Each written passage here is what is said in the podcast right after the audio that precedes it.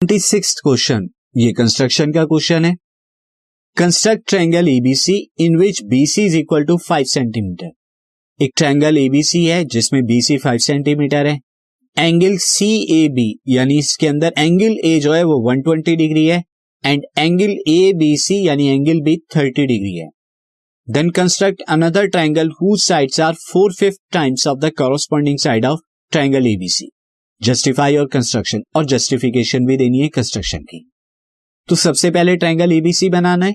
तो एबीसी में आपको बीसी साइड दी हुई है। आप सबसे पहले ड्रॉ कीजिए एंगल बीसी साइड ये बीसी फाइव सेंटीमीटर की ड्रॉ हो गई। अब आप देखिए एंगल बी दिया है आपको तो एंगल बी आप ड्रॉ कीजिए थर्टी डिग्री का। एंगल ए जो है 120 डिग्री का है बी 30 डिग्री का है तो इसका मतलब सी कितने का हुआ? एंगल सम प्रॉपर्टी की वजह से एंगल सी 30 का होगा। तभी तीनों एंगल का सम 180 डिग्री होगा। अब एंगल सी भी आप 30 डिग्री का ड्रॉ कर दीजिए। तो ये ड्रॉ हो गया आपका। अब ये जो दोनों एंगल हैं, ये जहाँ पर इंटरसेक्ट करेंगे, वो पॉइंट ए होगा आपका, जो 120 डिग्री का एंगल खुद ब खुद बन जाएगा, क्योंकि बी और सी हमने 30 30 लिए हैं, ऊपर वाला एंगल 120 का हो जाएगा। तो ये तो बन गया आपका ट्रायंगल एबीसी अब आपको यहाँ पे फोर फिफ्थ साइड का एक और कॉरस्पॉन्डिंग ट्रायंगल बनाना है। तो उसके लिए आप ड्रॉ कीजिए angle C B X below to B C ये एक्यूट एंगल ड्रॉ कीजिए। ये ड्रॉ हो गया। अब इस बी एक्स पर आप फाइव इक्वल लेंथ पर आर्क लगाइए।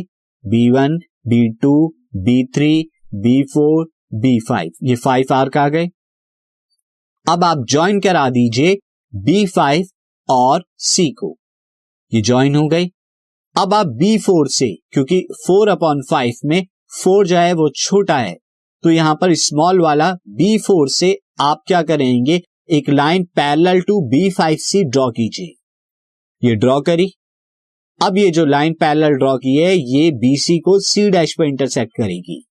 तो आपको सी डैश पॉइंट मिल गया। अब इस सी डैश पे आप ए सी के पैरेलल लाइन ड्रॉ कीजिए।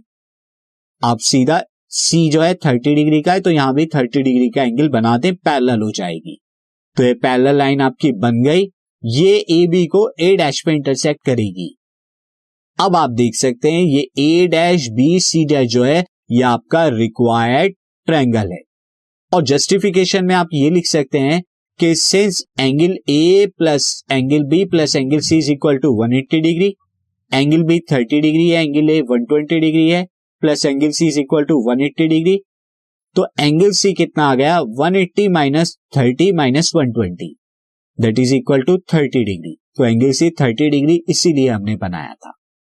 अब जस्टिफिकेशन के लिए आप देख सकते हैं कि कॉरस्पॉन्डिंग साइड यहाँ पर अगर हम देखें A dash upon B upon A B is equal to four by five आएगा। Similarly C dash upon B upon C B ये भी फोर अपॉन फाइव आएगा। और अब अगर बात करें कि A dash upon C dash upon में ई सी ये भी फोर अपॉन फाइव आएगा।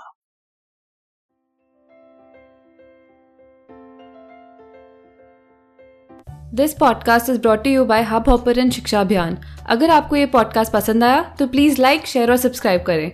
और वीडियो क्लासेस के लिए शिक्षा अभियान के यूट्यूब चैनल पर जाएँ।